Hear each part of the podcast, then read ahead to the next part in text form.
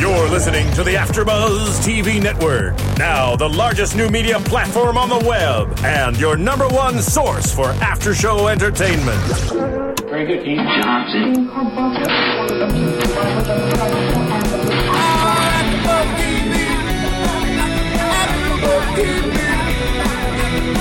From the AfterBuzz Studios in Los Angeles, California, presented by Maria Menounos and Bing.com, and streaming live thanks to Akamai Technologies. This is AfterBuzz TV's Falling Skies After Show. We'll break down tonight's episode and get you all the latest news and gossip. If you'd like to buzz in on tonight's show, you can buzz us at 424 256 1729. That's 424 256 1729.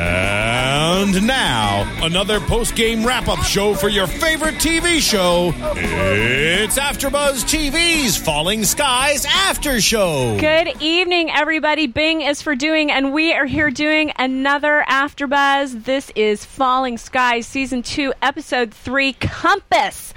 I am Tamara Berg. You can tweet me at Tamara Berg. I am joined in the studio by the lovely Sophia Stanley. Hello. By the equally lovely Steve Bottomley. Hello. and the super, super fabulous Dariel Kristen. Hello. How's everybody tonight? Great. We're awesome. We had a big show tonight. This one was exciting. We had so much to cover last week. We were talking so oh. fast and had so much room to to to go. And tonight it was just exciting from the from the very get go. Mm-hmm. So let's start off talking about actually not the beginning of the show, but kind of a little ways in, which was Tom and Pope.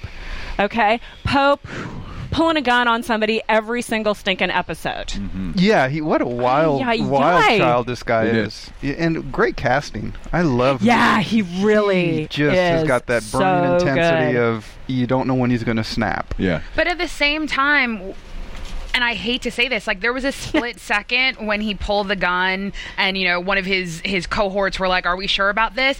He seemed conflicted, like.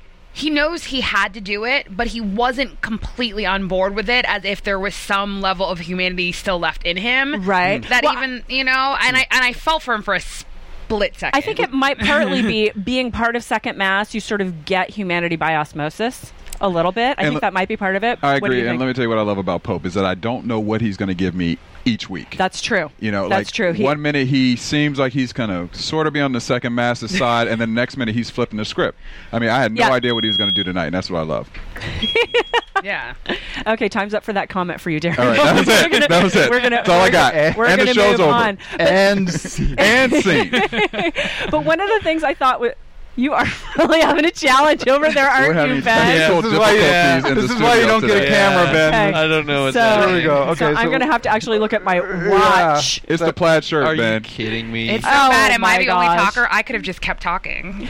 Well, we, okay, there we go. All right, we got the clock moving. Me too. Yay! now we can now we can stay on time. Okay, like so that ever happened. So Tom or Pope takes Tom hostage and decides that he's going to, um, you know, give him the opportunity to leave. And Tom says, "Um, no way, because I'm not letting you take care of my kids. I will take care of them as if they were my own." Wow, I'm so reassured, Yeah. right? Yeah. Because where the heck are your kids? Yeah, I mean, exactly. Although he has taken a liking to Matt. We, you know, Yeah, but we can't you know, forget he does have a soft spot. He takes a liking to him and that he lets him disassemble bullets or whatever it is he's letting him do. but I they mean, are in war, and that did come in handy. I mean, I know. I but thought I still. thought that was actually lame. Like, Which shoot part? him. Which part? Oh. Pope should have shot him in the head. Did you really think that Tom Mason, who has done everything that he has done for one sole reason, his children?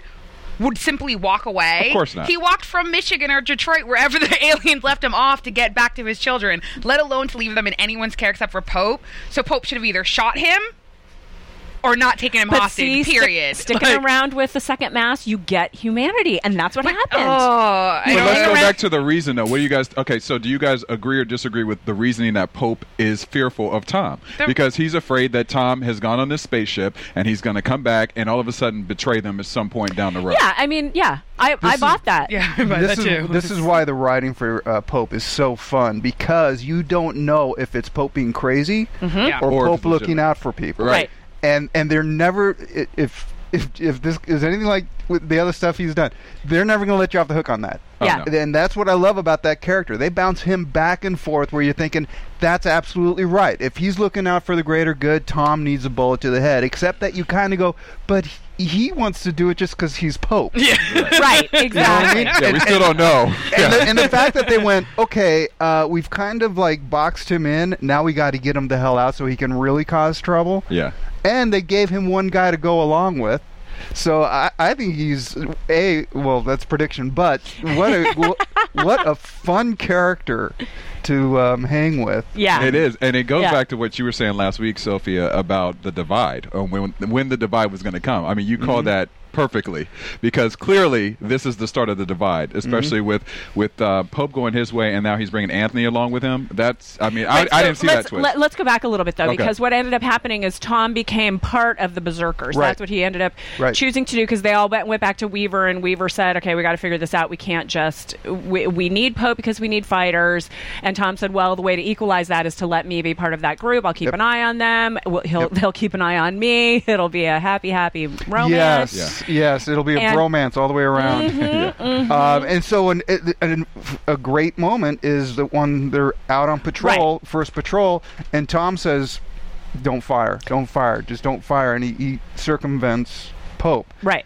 I loved Pope's response to it because I'm watching Pope and he's going, "Did you know that because you were smart, or did you know that because you got a Aliens thing in your head?" Yeah, I saw Right. that. Yeah. Yeah. So it, he's like, "Yeah, good call." And it, nothing Tom can do will be right No. I agree. I agree. ever, which you know we've I agree. found and also, out. and also too, I think it's. I mean, it's also very typical. It's like they're both alpha males. I think that Mm-hmm. Tom doesn't want to assume the role of an alpha male, but he obviously has become one. Yeah. Pope, I think that is organically who Oh, he yeah. is. Yes, yeah. So Oh, the yeah. fact that his crew listened to Tom Yeah. and didn't listen to him, Yep. strike one. Yeah. The fact Right. that Tom was right, strike two. The fact that then there were mercs, strike three. So even the way that he said it, exactly like.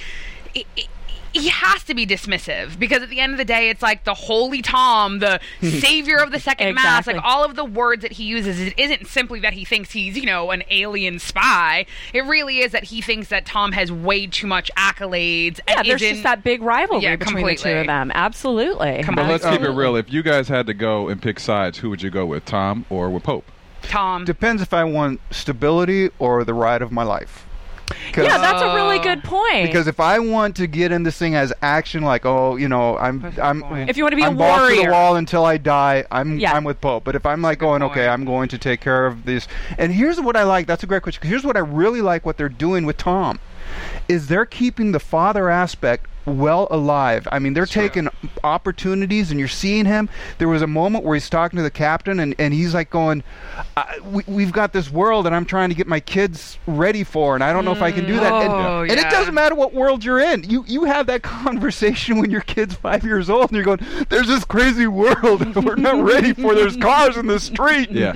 you know, and and you know, I'm I'm looking at the thing and. Damn, and he's got this whole post-apocalyptic Uh, alien yeah. thing going on. Alien on. thing. He's got three kids. One kid's been kidnapped. He's got you know who's sort of a loose cannon himself. Then he's trying to raise a younger kid, and then the older son is taking on more of the leadership role. So yeah, he's got a lot on his And plate. there's probably bath salts as well That's Probably. probably yes. because they have drugstores there that haven't been all. well, I tell you yet. what. That's true. if, Oh my if- God! I caught up now. uh, I think, uh, it took me a I think second. Pope's probably going to be able to find him if anybody. Uh, he probably already has. They're in the cocktail kit that he goes to every night at five o'clock. You know, I, I was surprised. Um, I thought all of the berserkers were going to wander away with. Pope. Okay, yeah. and I and I didn't because I think that at that moment, at the first, um, when Tom basically gave them the order not to shoot, and then all of a sudden there were in fact skitters, and then the fact that he, you know, Pope said to shoot and Tom said don't shoot again, and then there were the mercs. I think they realized that their lives were saved because I don't think at that time they had the the special guns that could have shot through the mercs. They would have been done for. Right. And at the end of the day, and this is I think the the problem with any time that you have the difference between leaders and soldiers, Mm-hmm. soldiers follow, but they follow as long as their leader is giving them orders that are going to keep them alive. Yeah. And at the end of the day, regardless of whether how brave the berserkers are, they're still scared soldiers. Yeah. So I think that was the first time they had something to compare it against. Like they thought they only had a choice to be part of Pope's crew. And I but when given the choice, they, had obviously other- chose yeah, a different way. And I think it kind of goes back to what you said, Steve, again, which is, you know, maybe they're just tired and want to have a little bit of community and a little bit of support behind and them. stability. It's a little bit more Uh, yeah, stability. Yeah. Because 'Cause they- Pope's all over the place. So And, and they made that point a couple of times in this about uh, Pope saying, "Don't forget, we're the guys that go and do the stuff you can't or Yes. won't do, or you won't or can't do, however you Yeah. phrased it." So, so they they brought that out a few times that there is a real reason, and I like that Tom nodded to it. He's like, "Listen, look at he is always very rational and very, you know, f- for the greater good." Until you steal a compass. But even that, but even It's that, I thought was stuff. Necessary though. But different even I thought that was necessary because at the end of the day, it's that whole concept like if you have no honor, you have nothing. Oh, yeah. And it's like, so Pope, you're stealing from a little kid. Like then it's literally like, what? Who are you? Seriously, any like morals at all. no, seriously, Yeah. like they already give that him a pretty long leash. They get to have happy hour. Like obviously, part of me is like, how do they have beer and no one else does? So they Mm-hmm. obviously have leeway that other people don't. You're gonna steal a kid's com- compass when he simply asked for it back. Like give the kid back his compass. He needed to get his ass I think beat. I, oh, I think Pope did it specifically to get at Tom. I, I think, think it so, was too. an I agree with absolute- you. I think Yeah, it was an absolute in your It was a face. strategic move. You want to have this thing. This is the opportunity. Let's have this thing. But I think it backfired because I think that what Pope had over Tom was Pope. Tom still was an intellect. And just like you said, he's very pra- pragmatic and for the greater good. But he wasn't that alpha dominant physical male. Right. At that moment, technically, if he's able to outpower Pope, what do we need Pope for? He whooped his ass. Like Pope's crew had to literally pull him off. That means then Tom's smarter, stronger, and more of a badass. Yeah, but Pope can make all of their bombs and their special things that they were using against the skitters. So Right, he he- is needed. Yeah, he's the guy And who built the he- mech uh, bullets, isn't he? He- and the dragon's breath exactly. And, the dragon's and breath. all of that Yeah, stuff. Tom can't do that. Tom Well, if they be. haven't been watching, if someone hasn't been watching, given the fact that aliens are dropping bombs at any given moment, if someone wasn't watching and make them, they all kind of deserve to. No, Well, I seriously, mean- I I mean, mean- more like in the same way that you have Lourdes learning how to be a doctor. If they're not teaching multiple people to do multiple things, I don't mean- see Pope being an awesome teacher, though, in the first place. I mean, I think he he. Sorry, did I say Tom? I meant Pope. Pope. No, you said- I think- I think you said Pope. Uh, You said Pope. That you know, he's a guy who would hold on to a lot of the knowledge because he realizes that he could be dispensable, and he doesn't want to. yeah, he doesn't want to put himself knows, in that position. He knows so the game that he's playing. just and just structurally, when you when you have somebody that you want to go off the reservation, you want the craziest guy to go off the reservation. So the fact that you know they got him to the point where now he's pissed off at second mass Yeah. and he's taking all this knowledge with him and plus now you have the berserkers kind of going okay so tom are you our new dad and you know he does he doesn't want that position I agree. he just did it for the good of second mass So, Right. kind of backing up, do you think it was a smart move by Weaver to position Tom in the in the group with Mm-hmm. with uh, Pope? Oh yeah, because I was going. I, I was watching, it going, okay, so what are you going to have a sit down? How are you guys going to do this? And um, well, Weaver didn't want to do it. Weaver wanted to cut That's him true. loose. Yeah, you're and, right. and Tom said, "We need everybody." right. And so, uh, yeah, I thought it was really a smart writing. that was really smart writing. And so, I- yeah, put him in there. And I think it was smart, but I think then he should have had a conversation with Tom, and Tom should have fallen back. You you you can't. should have or Weaver no, should have? Tom, Tom, if you're gonna put Tom with the Berserkers and technically say that he's second to, To Pope. Mm-hmm. then Tom should have been second to Pope, even though it could have resulted in lives. Like it, I'm gonna, I'm literally talking out of both sides of my mouth. But you can't. You he should have then towed the line, because if you want to make peace, and you have to make peace, but you can't basically say, Right. we're basically making you stay because we know that you do everything that uh, everyone else won't do, and we're basically putting Tom, who you hate, that you wanted to kill, and put a bullet in his head, Right. and he's basically going to tell you what to do and your men Right. what to do. Right. Of course, th- Yeah. it's, it only could have happened the way that it happened. That was, I think, the mistake. That was the mistake. Tom should have fallen back. But I think they laid that in, though. I think they laid in that that Tom will always do what's best for the group. The group as a whole. and and he was looking at the situation going don't fire don't fire just let them get what they need and I, I see what you're saying though as far as like okay so that's do you are you a soldier or you know but Yeah. you know it here's the one thing about that scene uh no skitters for 100 miles I'm like, going, what? Why do you say that line? I completely agree. You know what I mean? It's like who? And who, belie- and who believes that? yeah, you know, I'm watching that going. Are you, is he on? Is he high? I mean, Does he have some kind of radar that nobody knows about I mean, all of a sudden? I'm guessing there's a skitter within 100 miles. But why even have that line? You don't need to diminish Pope because in five minutes, you know, in five seconds, you are That's going to diminish him in a more powerful way. Uh, that's true. So yeah, it just made him look stupid for, it did for no not particular reason. elevate his. And here's the thing: if your adversary looks stupid, you look weak. That's right. So This is what we know. anyway, that was the one thing that I noticed in that scene where I was kind of Yeah. like, "Hmm, "What's going Yeah. on, guys?" But so in the end, Pope leaves and takes Anthony with him.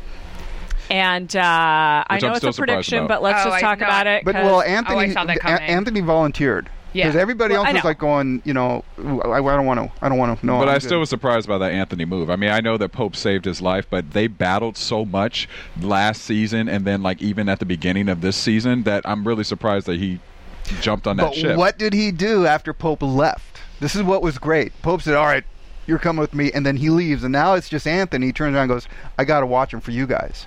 I Right. got to keep. If, if we don't have an eye on I this agree. guy." Right. He's going Yeah. to cause Right. trouble.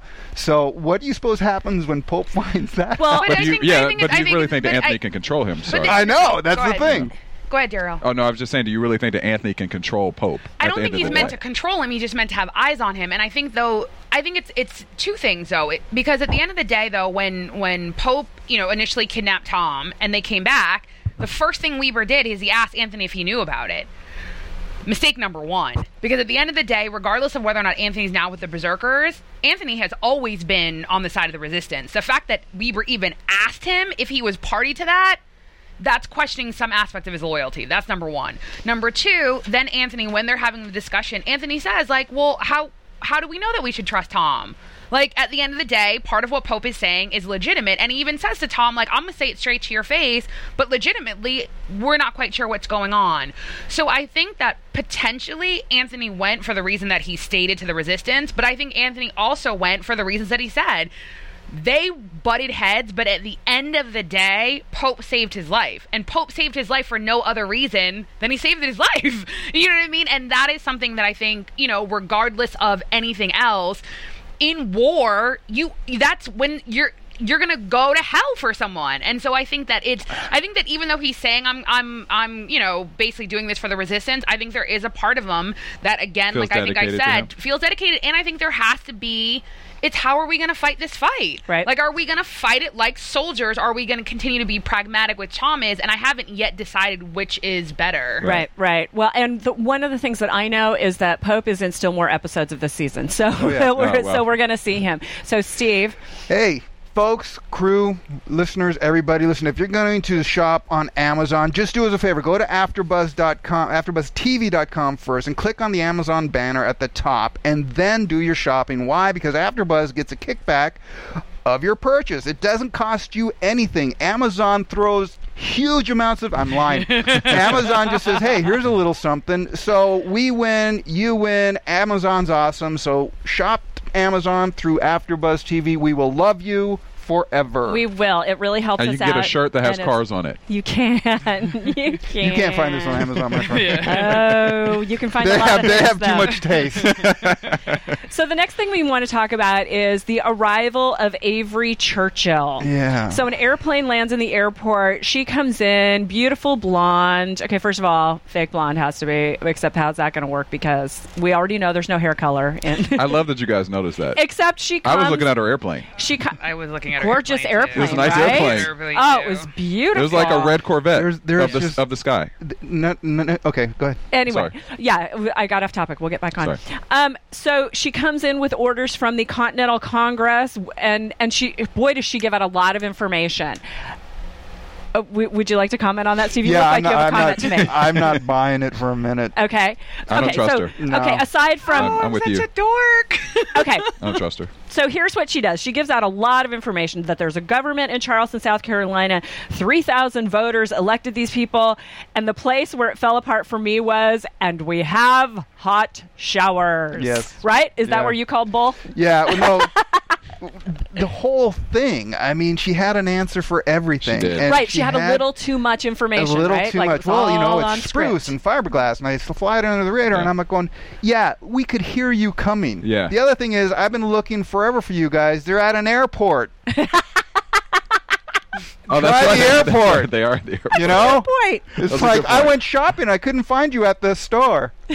um, no, I just it, she was too slick, Right? and and Captain Weaver wasn't buying it either. No. Yep. He was checking her like- out. He was like, "No, I'm He not." He was questioning good. everything she did. Um, yeah, I'm surprised. You know his decision later on that, but uh, nah, I, I'm not buying it. Well, I thought it was great that he detained her Mm-hmm. for everyone's safety, you know, because because she's got all this information and she knows about Tom being on a ship. How did she know? How did she know that? How did she know that? I have no idea. You brought that question up I too. did. Yeah. I know. How? That's interesting. And nobody turned around and goes, "How do you know that?" I was just Because of this assuming that. eyeball thing. Keep That's an eye on- I just assumed that maybe in the conversation of them meeting that somehow she was getting backstory information on Tom and that was brought up. That that's where I took it, but you had a really relevant point of like it was never really discussed. So how did she know that? And I think that even if in one of the first two episodes, when Tom was coming from the mothership, he had interacted with someone else other than that little girl, Yes. then I could have bought it. But think about it, he didn't inter- interact with anyone, so no one was aware That's of his true. story. Like No, even if you're they had just done that, I could have then made that leap. But it was like no, and I think. I just like I think everyone's saying she did she sold a little bit too much. Like she obviously said to Tom like this is who you are, this is why we need you. And then she basically doubled back and said the exact same thing to Weaver but in a different kind of a way. Like she's saying based on the individual's personality exactly what they would need to hear to make them leave. Yeah, But I, Jo- under- I understand the sales pitch. I, Yeah. you know, I get it. It just it, it was a little hard. yeah. Yeah. Don't you want it to be true though? Of course I do. I do. Yeah. I- Yeah, don't you you want know, I hot think these showers? guys- yeah, well, they're these supposed to go are- to Michigan, right? Uh, Uh, or Charleston- the it Mi- Cat- oh well, the Catskills. They were going to go up going into to the Michigan, mountains and then they hide out. decided to go Yeah. to Charleston. So I would choose. Oh, wait, the Catskills are in New York. Yeah, Catskills. oh, I are- thought they said Michigan. I thought No, okay. okay. through Michigan. they okay. discussed Michigan, but yeah, yeah. Right. Anyway, the, the idea that they were going to hunker down through the winter, and Tom's point was, nah, that you were surrendering, and the captain said, no, we're, you know, riding out the winter. Let's Uh, but, spend you the know, it- winter in the Catskills. Yeah, woo! Um, work on our vaudeville. Am I? but you know, he's, he finally said, "Look, Charleston's better. Charleston's better than the Catskills." So Right. Am but I- you know, I'm just I don't. She landed. She was smile. She was like, Yeah. "Oh, you know, up with people," and I'm like, "Well, nah, you know, nah." Now, had you come through the bushes, you know, like Yeah. on an all terrain, and you know, but seriously, you got a lot of airspace that you seem to be able to fly through. I'm with you, Steve. Yeah. Uh, yeah, because when she said she was underneath the radar, I, am like, okay, now the skitters So- are watching everything you're doing, but you're able to fly this bright red Yeah, plane yeah. under the radar. so where's the new Air Force? If that's how you get underneath Exactly. from the know what? I Continental was- Congress. I, I'll admit I was gullible and I was like, "Woo, Charleston!" However, Good- no, no, I'm sorry. However, the fact of the matter is, what did she say? She was like a carpet salesman. I th- yeah, carpet salesman. At least if she had said like she used to be Air Force, so it's like, how does a carpet salesman not only know how to fly a plane, Become a but pilot. obviously a vintage plane? Like, that's a completely different skill set. Like, that's it's her the, hobby. Like, yeah, It's her hobby. Yeah, no. Yeah, uh-uh. Yeah, that's. Here- but I was gullible. I actually Steve, bought everything Steve, before though, that. t- coming from it from a writing standpoint, Hmm. you know, we've they we, we talked about that uh, the LA Times article that they had Mm-hmm. last week, where history was going to be really heavily laid Mm-hmm. into this season, and then you know, looking at this from a writing standpoint, this would be very interesting to watch a new government be formed, uh, you know, all of that kind of stuff happening. That's the reason why I sort of want it to happen, and and was thinking maybe it's a possibility. But I agree with you that you know she's she's really uh, not sh- she's not so believable in in a lot of ways. And the reason why we're not buying is because the rest of the show is so laid just right. Yeah. That when something like this isn't right and it, it just pops up on your radar and you're going, ah, no, no, no. Yeah. The show's too smart to have something like this. But then in the same show, you've Right. got there's no skitter for 100 miles. So That's true. you know, it- Exactly. it, might just be, you know, they're still finding their way. You know, it takes a show a couple of seasons Yep. to get everything worked out. Right. She kind of came in out of nowhere, and really, it looked like the guest spot on Gilligan's Island. I, no disrespect, like we're not going to see her again, right? Like I don't get enough comments, but you know, it, you, you, you know what I mean. It's like, hi, Yeah, yeah. I, I got my agent It was got me too this good to be guest true. spot. You know Yeah. what I mean? And you're like, going, well, Yeah. okay, hi Avery. yeah, And yeah. we will be seeing you again, never. right. or at back at the Continental Congress. Well, and So- that's what I thought Pope was going to be in the first episode he was in Yeah. because he was so showy Yeah. and so, you know, d- dynamic. But then obviously we've seen him a whole mess of episodes. Yeah. So, And it, you know what? It could have been a directorial thing. I mean, you know, after a while, you get everybody working together, and then there's a new face, and you're not quite sure what. But uh, you, what. you know what's funny, and I'm just now thinking about it.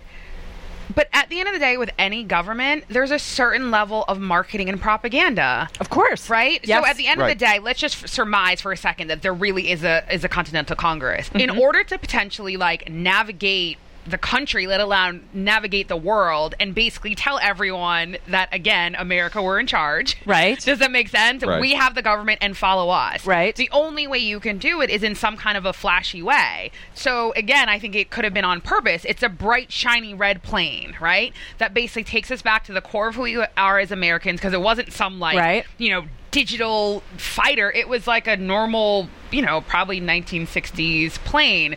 So it And- could have been on purpose, and she could have been I think legitimate. I, I, well, ju- I, to yeah. cover the plane thing. I think it was Yeah. a crop duster. uh, Okay. Is, is what they are used Okay. for. So Okay. they could have picked it up at any farm or Well, and whatever. remember- They're fairly easy to learn. Remember, fly. all the electronics in the world are knocked out right now. So Right. newer models of cars don't work, Right. and so newer models of airplanes wouldn't work either. So that Right. could explain that. Yeah. But the fact I- that I it's red and suppose she's just shiny, got a like you said, regular, makes you it. Because everyone and- but- but watched how here's the people thing. followed her, and people were on her every word. Yes, but here's the I thing. want to believe it.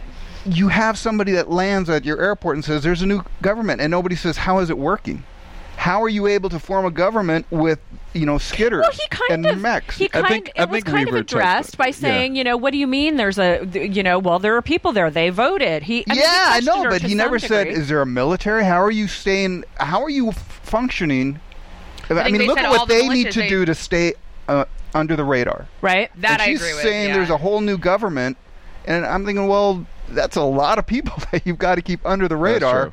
Yeah. So you know what I mean? There was just some things There's where a I'm like bit going, facts that were alleviated from it. Yeah, that's true. and and I don't know if it was intentional because it's a BS story or but it, here is the dilemma of a smart show. You got to answer, Answer the smart questions, yeah, And- exactly. And, when you don't, Right. And in the end, Weaver decided, you know what, we're going to go to Charleston. Yeah. So that he he completely changed the direction literally as well as figuratively of the of the crew instead of hunkering down Right. and riding through the winter, Right. we're going to get back into the war right? yeah. And into the resistance and go to Charleston and and In fight. honor, so in honor of all the people he's lost. Right, And- yeah, right. So what do you think of that? You've got I a big actually- smile on no, your face. No, I actually thought it was the worst decision because the problem is, if he had made the decision earlier, it would have been a, a- the right decision. You, as the leader, you don't make decisions based on emotion. He Right. had a pragmatic plan. He weighed all the scenarios, and he was like, "No, we're going to hunker down." Simply because Jimmy dies, and you get a little bit emotional, and you hear a plane as you're laying him to rest, and Ben cries. Now you change your mind. No, I don't want my leader making decisions on Emotion. indiv- and also individual emotional decisions. No, I don't. I didn't feel I like it was because of emotion. I mean, it seemed like uh, a, it, it just didn't feel that way to me. I, I, oh. I as you mm-hmm. put it that way, mm-hmm. I. I'm kind of going, yeah, I guess, but it didn't. It didn't feel that way to me in the moment. I mean, it really felt like he was, he was l- listening to the possibility of what Avery was offering, and realizing that we need to get back in the war because because um, Tom challenged Yeah. him in the very beginning. Right. Yeah. They had coverage on it. Yeah. On, on this particular point, they did have coverage, and they made it very clear that Tom was driving that position. Yeah. It was his force of saying, you know, we can't. Are we going to rest or are we going to yeah, resist? are we going to fight? And and so, it. I think what happened was Captain Weaver just had um, he had to take the journey. yeah. I think that was his a good point. arc in this particular episode, where you know he starts here, he sees everything that's going on, and then just at the end of the day goes, well, it's better than staying up in the Catskills. It's a direction, and to your point, a leader has to have a direction, and he figured Charleston was Charlton. Charleston. Charleston. Charleston. And I and I agree with both of you. I just think that also whether they recount and say that they had 300 men starting off and they were at 167, I think he's taken all that into account too. And as a leader, you have to also take into an emotional account of how your people who you're who you're leading are looking at you and viewing you. So I think that he's like, okay, let me keep this morale going. Uh, you know, we've lost all these men. I know people are tired. They're they're scared. Let's move in a different direction and maybe start a new plan that we can move after. So. I think that's a really good point. I think that's a really good point. I. What do you think? think you say something. Uh, yeah, I feel like there's something else yeah, there. me too. I am speaking to all of our iTunes listeners right now. and I am asking you to please go to iTunes and rate and comment our show. Please. It really helps us out a lot. Uh, we have we are going to be getting some love from iTunes in the next couple of weeks because we're getting ratings and comments from you, because we're getting the love from the iTunes, we are going to be able to bring more exciting things to listeners that we can't really talk about right now, but we are seriously working on some good stuff. So it really helps us out if you rate and comment for us on iTunes and tell a friend. It only takes a few seconds. So please take the time to do that. It not only helps us out, but in the long run, it helps you out too because we can do better shows when we have more info coming our way. So and we can give away a Thank you for Lamborghini a week. Yes. All right. You can. Oh. well, that might not be yet. okay, the next thing and the last thing I want to talk about is Ben and Jimmy and that whole scenario. So we began with the two of them out on a scout. Really not out on a scout. They were out hunting skitter- skitters. skitters. Yeah. And they found a couple. They used those crazy dragon's breath bullets that um, Pope had created. They did not quite kill the skitter. They had the big drama. Jimmy gets impaled in the gut. Thank goodness Sophia was there to yell at him. to give out all the medical And advice. All the medical advice. If he- don't you watch TV? Obviously, he Right. watches TV. he did my a good God. job. Take it out. No. And he listened. Uh, you know what? I don't know. I don't know what's more jarring. What happens in the on the screen, or, Or sitting so- next to Sophia Sophia. yelling. I it's like it's like this. Just damn. agree. She makes you It jump. is But it means it's a good show. Oh, I, it's I know. It's interactive TV watching. Get Here's my note taking. she keeps us entertained. That's Sophia. we get invested in the show. Absolutely. so, as Jimmy's impaled and sitting on a tree, the skitter comes over to Ben and he has the glowing spikes in, spikes in his back. Yeah, he electrifies him. And is clearly, I mean, we all agree, right, that he's clearly being communicated with Oh yeah, from the skitter. from the skits. so, but the skitter doesn't kill him and, No. and you know, is using him. Yeah, and I, that's what I'm curious to know is, um, how much, how aware is of is how aware is Ben when it's going on? Yeah. Is he being checked out? Is he remembering 'cause- what's happening? Yeah, because he kind of. Well, it also happened twice. Yeah. Right. Because so he that second time I definitely felt that he was aware of whatever the message was that he was getting from the skitter. You could tell by his face and the way when Yes. Hal yelled his name, he was very nervous. I mean, there was he knows what's going on. Yes. So I don't. Do I you think it's two way? Do you think the conversation's two way, or do you think the skitter's only no? I think gleaning they're information? Personally, I feel like they're just communicating with him and Mm-hmm. just giving him orders or whatever they want him to do. And he no, I know. I, I mean, oh. do you think the skitter's like putting thoughts in or just yanking thoughts out? I mean, I know the skitter's controlling it, but is it kind of like, so look, when you go back, here's This what we what want you're to do. do. or is it like, where are you guys headed? You know I think that's where it's going to go down. I Yeah, think I think that I think it's a two way. Yeah, I think that he's going to start doing some things that are out of characteristic, out of his character. That will that will be because he's told to do that by the And if that's the case, that's what I'm curious to know how much he knows. You know, how much. How much Ben knows? Yeah, yeah, yeah. It's a fascinating storyline. Right. Well, because in, last week we saw him, you know, be he, he's he's summoning his hate Mm-hmm. Yeah. to keep the skitters away, and and that that it seems to be helping him, but he's not summoning that mu- it as as visibly this week, and so it, does that mean he's becoming more weak? Be, he's becoming more influenced by them. What and, do you think? and think? I actually think that I don't think it's because he's becoming influenced by them. I think it's because Jimmy got hurt. I think that the fact that they were out and even like how they, you know, they questioned what was he doing, and he looked at them like, "Are you kidding me? Right. They killed my mom. Right. They Yeah. took me, and I have these spikes in my back, and that people who should love me literally look at me like I'm an actual alien." Mm-hmm.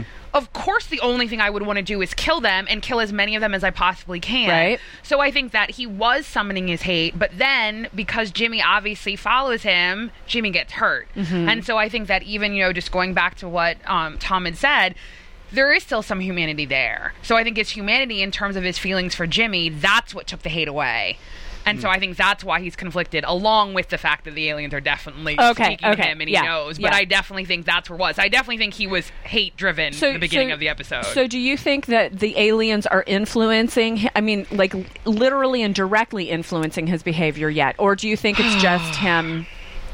I don't think so. No, I not really yet. Okay. don't. I don't think so. Not yet. I think that yes, in the terms of that he's getting stronger, that there may be an increased aggression that is there, that is their influence. But I really don't think they're telling him what to do because Okay. I think that on some levels they don't have to. Like I think they're very, they're very aware of what they're doing. The fact that he's even there adds discourse to the entire group because it makes them skeptical and it makes them question Tom. If he wasn't there, even if Tom had, you know, gone to the aliens and come back, they wouldn't question Tom the way that he that they do, given the fact that Tom technically has an alien child. Right. Right. So it's more that so it's more that they're gathering information from Ben than using him as a mole within the second mass. I think so. And I think they're just also reminding him that he's a what do you think, Derrial? Because I'm See, getting yeah. the feeling that you, yeah, I don't feel know. something- See, I think that I think that they're giving him information, but I think that the the, the way that he's reacting right now, and Yeah. he's so hot and cold and Yeah. moody, I think that he's trying to fight it internally, whatever the messaging is that they're giving him. Mm-hmm. I think that that he's hearing it and receiving it, but he's like, you know what? I don't want to do this. You know, I, it's his internal battle that he's having with himself, which is making him react and be bitter towards the, you know, even more bitter than the way he was before. Because each week he seems to be getting more and more angry. You know, so yeah. Yeah, that's been his arc. Except Right. for in this episode, he learns that hate has consequences, and going out after the Skitters Yep. is what caused his friend to die. Mm-hmm. And so that arc on this episode was this is what happens when you go with hate. But do you think that's going to change him? And I think it is because he's now in a f- place where he has to let that hate go because people that he cares about mm. die. Right. His dad is saying this isn't a world that's going to work if you just hate. Unfortunately, hate was the thing that kept him going against the Skitters. Yeah. So now the Skitters are kind of going, "Hey, how's that hate thing going?" Yeah. Right. Because we're going to be using you as our GPS. Yeah. So uh, again, it's a great dilemma to be in as far as you know your character and everything. Um, I- and I thought they played it really well. I thought they because the first scene where they're where they're attacking the Skitter, he was like in the zone. Yeah, I mean, Yeah. he was agree. like, "This is my thing." He looked robotic almost. Because he looked ha- no, and he looked Yeah, happy. yeah. It's After like killed I was he like, looked the, happy. I was like, Ben found his place, and then his buddy gets hurt, and now he's got to really take a look at, well, dude, this is what being a leader is. You know, Yeah. you make those decisions, mm-hmm. and sometimes people die. So, so they positioned him nicely. Now he's got to. Do you keep the hate alive, and maybe someone closer to you dies? Or do you drop the hate and deal with this new influence of the Skitters being able to zap you? Well, and it clearly affected him so deeply because after Jimmy's funeral, he's there with Weaver just sobbing, Sobbing, crying, yeah. and saying, I'm makeup, by the way?" sorry, I'm Yeah, oh sorry, I'm sorry. Um, I don't like when TV makes me cry. You were sobbing, up my Sophia. Makeup. I was totally softy. like, oh my god, I'm crying. I was really was sad really about it. I'm, That- that I'm a great. big crier, but I was writing, so it didn't really affect Oh, me as much was as it normally Yeah. would have. And I, I didn't know want that's to that's, mess up my makeup. that's the one thing about you know doing this is like you're going. You know what? If I wasn't taking notes, I would be upset right now. That's I- but I'm taking notes. I do have to revisit one question from last week that kind of goes with this. Once again, we see that the Skitter, well, we see the Skitters are communicating with Ben, right? Right. So at the beginning of the show, through the episode, he's fighting with Jimmy to get to the Skitters. Last week, I asked a question about do the, how come they don't know that this kid with the harness is around. Once again, how do they not know that he's co- approaching their camp when they're able to communicate with him? Well, because I think it's how close they got. Think about it. That's why it was so important that when the when the when the spikes lit up, they were literally two inches Face to apart from what, each other. So it's a matter. It's like radar. Think about it. His harness is is what at probably twenty percent. So I think it's only when they're close enough that it potentially can communicate. And I also think that that skitter potentially was a communicator skitter. And I know that that sounds silly, but I think that at the end of the day, just like how you have in war, different people have different roles. And so I think that just because I think different skitters have different roles and are able to communicate differently than other ones are. And I think also too that it also shows that it, they're growing. His spikes are growing and so they're like antenna. So I think that now maybe they're able to communicate more effectively because the the actual signal is stronger. That's I, I guess I still feel like if they're so advanced that they should be. Uh, you should be in another state and they can tell which kid is harnessed. That's the know, way I, I see I feel You know that I mean? way too. I feel that way too. But I think I think your point is fair that you know proxemics play an important part in it, and you know his his harness is broken for lack of a better word. Technically, yes. So Yeah. maybe that's maybe that's the answer. Also, when they were hunting skitters, I think Jimmy had the line, the ones with the red eye really freak me out. Yeah. So oh. they Say Oh, something they about are that. They are Okay. positioning the skitters. There's There's a ones. hierarchy happening Okay. here, and and it might be that okay, red eye skitters are the only ones that can read the harness kids. Right. I don't know. One one thing about w- that we know from you know Justified and stuff is that a lot of this stuff gets answered. You just have to wait and you, you have to be patient. Yeah. because it's, a smart show. It is a Mm-hmm. really smart show, and it's a lot of fun to watch. Except when they screw up. Well, w- I, thi- I think you know it's sort of like we're talking about the frustration. Like I think your frustration is that we don't know all the rules yet, Yeah. and we're we've already Right. been through one whole season. We should know the Yeah. rules, Right. Yeah, yeah, yeah. You know, Yeah, and yeah, so yeah. that's yeah, that's a little bit frustrating. And I do like being surprised, and I do like it when they spring things on us, and you know, you go, oh my Yeah. god! But but knowing the rules really helps us, Yeah. you know, be comfortable and go on the journey with. Yeah, this is the thing. When you write a smart show, you get smart people watching, and Yeah. smart people come up with questions going, "What about this?" And then you're going, "Well, you're not supposed to notice that." Okay, I'm sorry. I'm, Jimmy's I'm dying. jumping the alien ship too quickly because I'm so into the show. It's my bad. What can I say? Well, I think we should go to commercial now because we've got a little bit of news to bring up, and uh, Cool. and then we have some more to talk about. Cool. perfect. Hey there, good buddies. The handle's Woolly Bear. I'm a truck driving man, but I'm not that old school kind of truck driving man. No. I like to listen to podcasts while I'm driving through these great United States of ours. And my favorite podcasts in the world are from AfterBuzz TV. And why? Because AfterBuzz TV is like a post-game wrap-up show for all your favorite TV shows, like Jersey Shore, Dancing with the Stars, Mad Men, and a whole truckload more. I like listening to my Gossip Girl podcast, catching up with all my fellow fans and getting all the latest news and gossip. No, I got some strong opinions. And AfterBuzz TV lets me share those opinions with thousands of other listeners. Woo-wee, what a feeling. I used to doze off on those lonely stretches of road. And don't worry, I got the cruise control. But now I'm wide awake and listening to all the AfterBuzz TV goodness. Check them out. Give them a holler. And tell them the old Woolly Bear sent you. Uh, Woolly Bear. Oh, Woolly Bear. TV News. Drew Roy, who plays Hal on Falling Skies, was, before he became a famous actor on the series, a valet at the Beverly Hills Hotel. Wow. Weren't I they love all? it. Uh, He I love looks. it. He looks like a young Ted Danson. Yeah, he, kinda does. really You're does. right. I was, the first time I saw him, go. Ted Danson's kid. does. Get- He's from Alabama, and he talked about how the biggest night of the year at the Beverly Hills Hotel was this big party that's done before the Academy Awards. And he and all his buddies, of course, would be valet parking. And all, you know, Tom Cruise and Brad Pitt and Will Smith and Steven Spielberg would be there, and they would be parking their cars. So he gets the series the very next year, which was, I guess, two years ago now he, Drew Roy, is invited to that party at the Beverly Hills Hotel. Ah. So he shows up, drives up as a guest at the party, and all of his valet buddies are there watching him arrive. Isn't that ah. so cool? I would have parked my own car. Me too. I got it, guys. Trust me, I know but how to don't, do this. They don't get a tip. yeah. Oh, that's Yeah. true. I mean, you're gotta taking walk- jobs, right? That- no, you that's let them why I park do it. car and you give them a fat tip. That's right. That's true. Yeah. That's a good point. yes. He also said that love this when he first was here in LA, he had five buddies living with him Mm. in a two bedroom apartment, three beds in each room. And he said they had a lot of fun, but it was a bit tight. After two years, all the roommates moved back home and he stuck it out and he was able to have success. So that's kind of a neat story. Plus, he had a bigger apartment. Right, exactly. So- two bedrooms all to himself. Yeah, there you That's go. nice.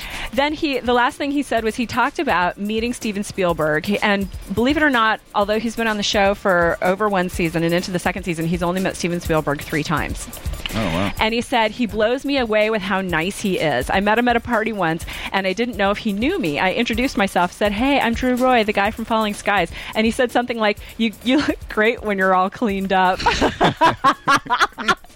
because they're always so dirty. And I, but I, but I'll bet you they don't smell bad on this show. That's the one Probably thing. not. I'm thinking you know, not. Yeah. because it's one of the things I often think about because I'm very.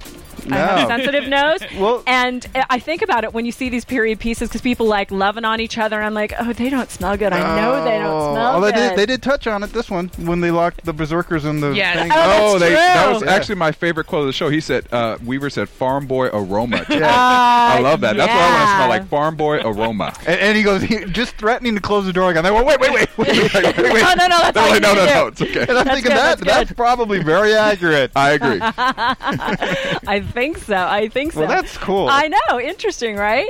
Uh, so you have some info about last week's ratings. I huh? do. Um, we have. Uh, well, I read that we that Falling Skies opened uh, the season to premiere at 4.5 million viewers. Um, it was actually down 24 percent from last season, Hmm. but they have not taken into account DVR um, recordings Oh, yet. So they're expecting it to be another six million that's added to that number, and they still say that this show is in their top three of scripted shows that they put together. So it's still. Yeah, it's a massive it's success well. for TNT. Yeah, so you know, I'm not seeing uh, many advertising for it. I'm not seeing a real advertising push for it. But uh, is They, anybody they seeing? did do a big push. I have a massive billboard, one of the changing Oh, well. billboards Yeah, right yeah. outside my my Yeah. apartment, and so, So- th- th- it was huge on Okay. that billboard All right. Yeah, um, seen a couple over the last few billboards. weeks for sure. But I agree with you in terms of commercials. I haven't seen commercials. Yeah, I yeah. haven't seen So- commercials. And I mean, technically, even to do the ratings, and I could be a little bit off, but wasn't last Sunday there was a game at the same time slot? Yeah, it was. So, you know, just in terms of time shifting when people watching, Yep. Yeah. you know, there's probably tons of intellectual, know- smart people who watch the game who then watch this, is- after the fact. and that's the thing. I mean, with DVR, it's Mm-hmm. like, uh, how can you possibly even track who's watching what when? yeah. You know what I mean? Right, Not to true. like mention online the- views later as Yeah, well. So yeah. yeah, so the DVR DVR, they have really not taken change. into account with that, and they said that it, at the 18 to 49 category, they have 1.9 million people that tuned in, and out of 25 to 54, it's 2.6 million adults that tuned in. So. That's where that 4.5 comes from, so they're well covered, and it's still doing great. So season three, baby, on the way, I'm sure. Yeah, yeah. I have just a quick quote to n- close out our news from Noah Wyle, who th- was asked. Um, well, the the sh- season one was shot in Toronto. And season two, as we talked about, has moved to Vancouver. What's the difference? And he said, We traded cold for wet. Hmm. I don't know which one I prefer, cold or wet. Yay. That's a loaded question, He right? says we had we had great crews in both places. Not saying anything. oh, sorry. Trust Oh, me. Steve. You I- want to comment, Steve? I feel like you want to comment, Steve. I am learning my lesson. And that's our Sorry, news and gossip for this week. so I think now we get to move on to predictions. And now, your AfterBuzz TV predictions. I think Miss Sophia, you should start it off for us. You know, one of the best things I saw this episode was that I think Hal stepped up as a brother and as a leader and kind of made nice with Ben. And I right, because there was a huge conflict between them last week. there was a last huge week. conflict, and I think it's been building and it's building and it's building. And I think that you know, luckily, you know, Margaret gave him some good advice, and I think he really realized at the funeral and the way he said, he's like, "Bro, we can get through anything together." And they both threw, you know, the the the dirt into the eh, um, you know, into the The grave. The, the grave. Thank you. I think it's going to be a problem because again, it's that whole difference between love and hate. I think the more Ben feels a part of the group, if in fact there comes a time that they're going to have to kill him, I mean, I think it's actually easier for them to kind of be disconnected. And now it's actually, you know, Ben even said to his dad, you know, even you, and his dad reaffirmed him, no, I love you. He's now connecting with Weaver. Weaver and him had a moment. Hal and him had a moment. And Yeah. now we see that he's communicating with the aliens. I think Right. they're building it in a way that's not going to be good. Hmm. So okay, so you see the alliance that's building or, or being repaired between the brothers as being a giant problem, basically. Definitely, because I think it's going to make it harder. It's one thing to kill an alien. Like it's that. another thing to That's kill pretty your good. brother that you now have finally connected with. Because obviously, even Hal a little bit earlier in having the conversation with the dad, that he's like, you continue to pick up after him again. Ben and the dad were closer than Hal and the dad. So he feels like he loves him more. And that was always a conflict. The fact that now they're blending again as a family, just as we see, you know, Ben c- communicating with the aliens. That's not good. It's not good for war. It's not good for what might need to be done. Right. Oh. I like that. Uh, by the good. way, Drew Roy, who plays uh, uh, Hal, is 25 years old. Just well, FYI. he's Playing a 17. Young, damn looking 16 or 25 year old. 17. young Ted Danson. Young Ted, Dan- Young- young Ted Danson. I got a prediction. Yeah, go. I predict that sooner or later that bus is going to run out of medical supplies.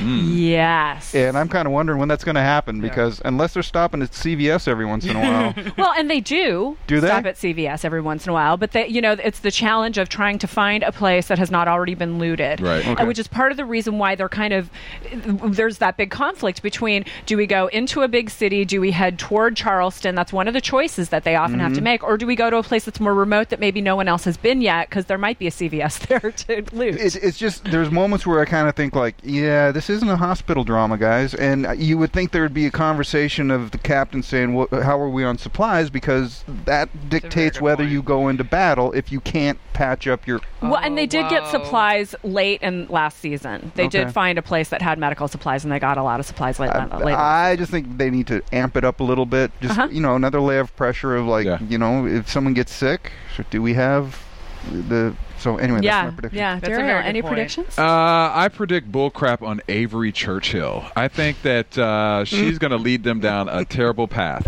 I could be wrong, but my gut instinct tells me that Avery is not what she seems. If we're wrong, that was some bad writing because because s- ah, I'm so conflicted about it because again, I'm just I don't I don't mean to belabor the point, but they've talked about how history is so important, and she was kind of laying out the possibility for all that history to start coming together, and uh, I know. But I just then feel- No, like, I- the let me back up- let me back up real Churchill, quick. That's Yeah, not yeah. good. What'd you say? It The wasn't fact that her last name is Churchill. I that's know. not I know, Yeah. I oh yeah. know. It wasn't bad writing. Let me back that up. No, it, no, it no, was, no. It was it was inconsistent.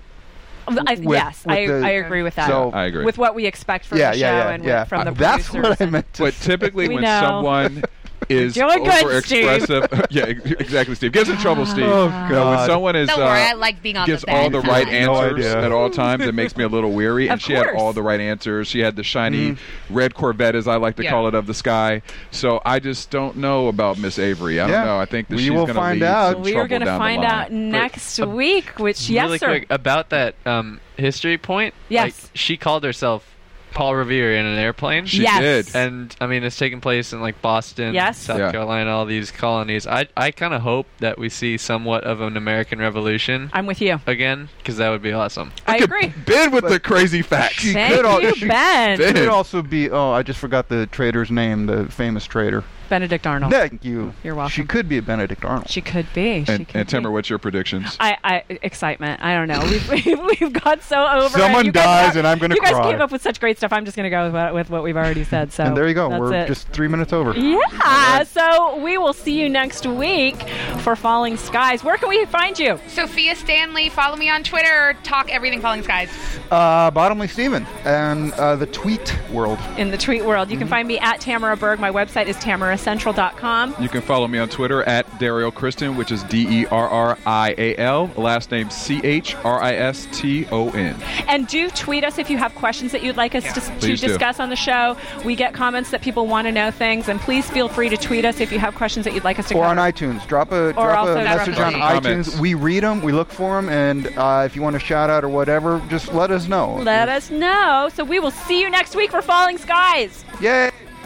From Bing.com, executive producers Maria Menounos, Kevin Undergaro, Phil Svitek, and the entire Afterbuzz TV staff. We would like to thank you for listening to the Afterbuzz TV network.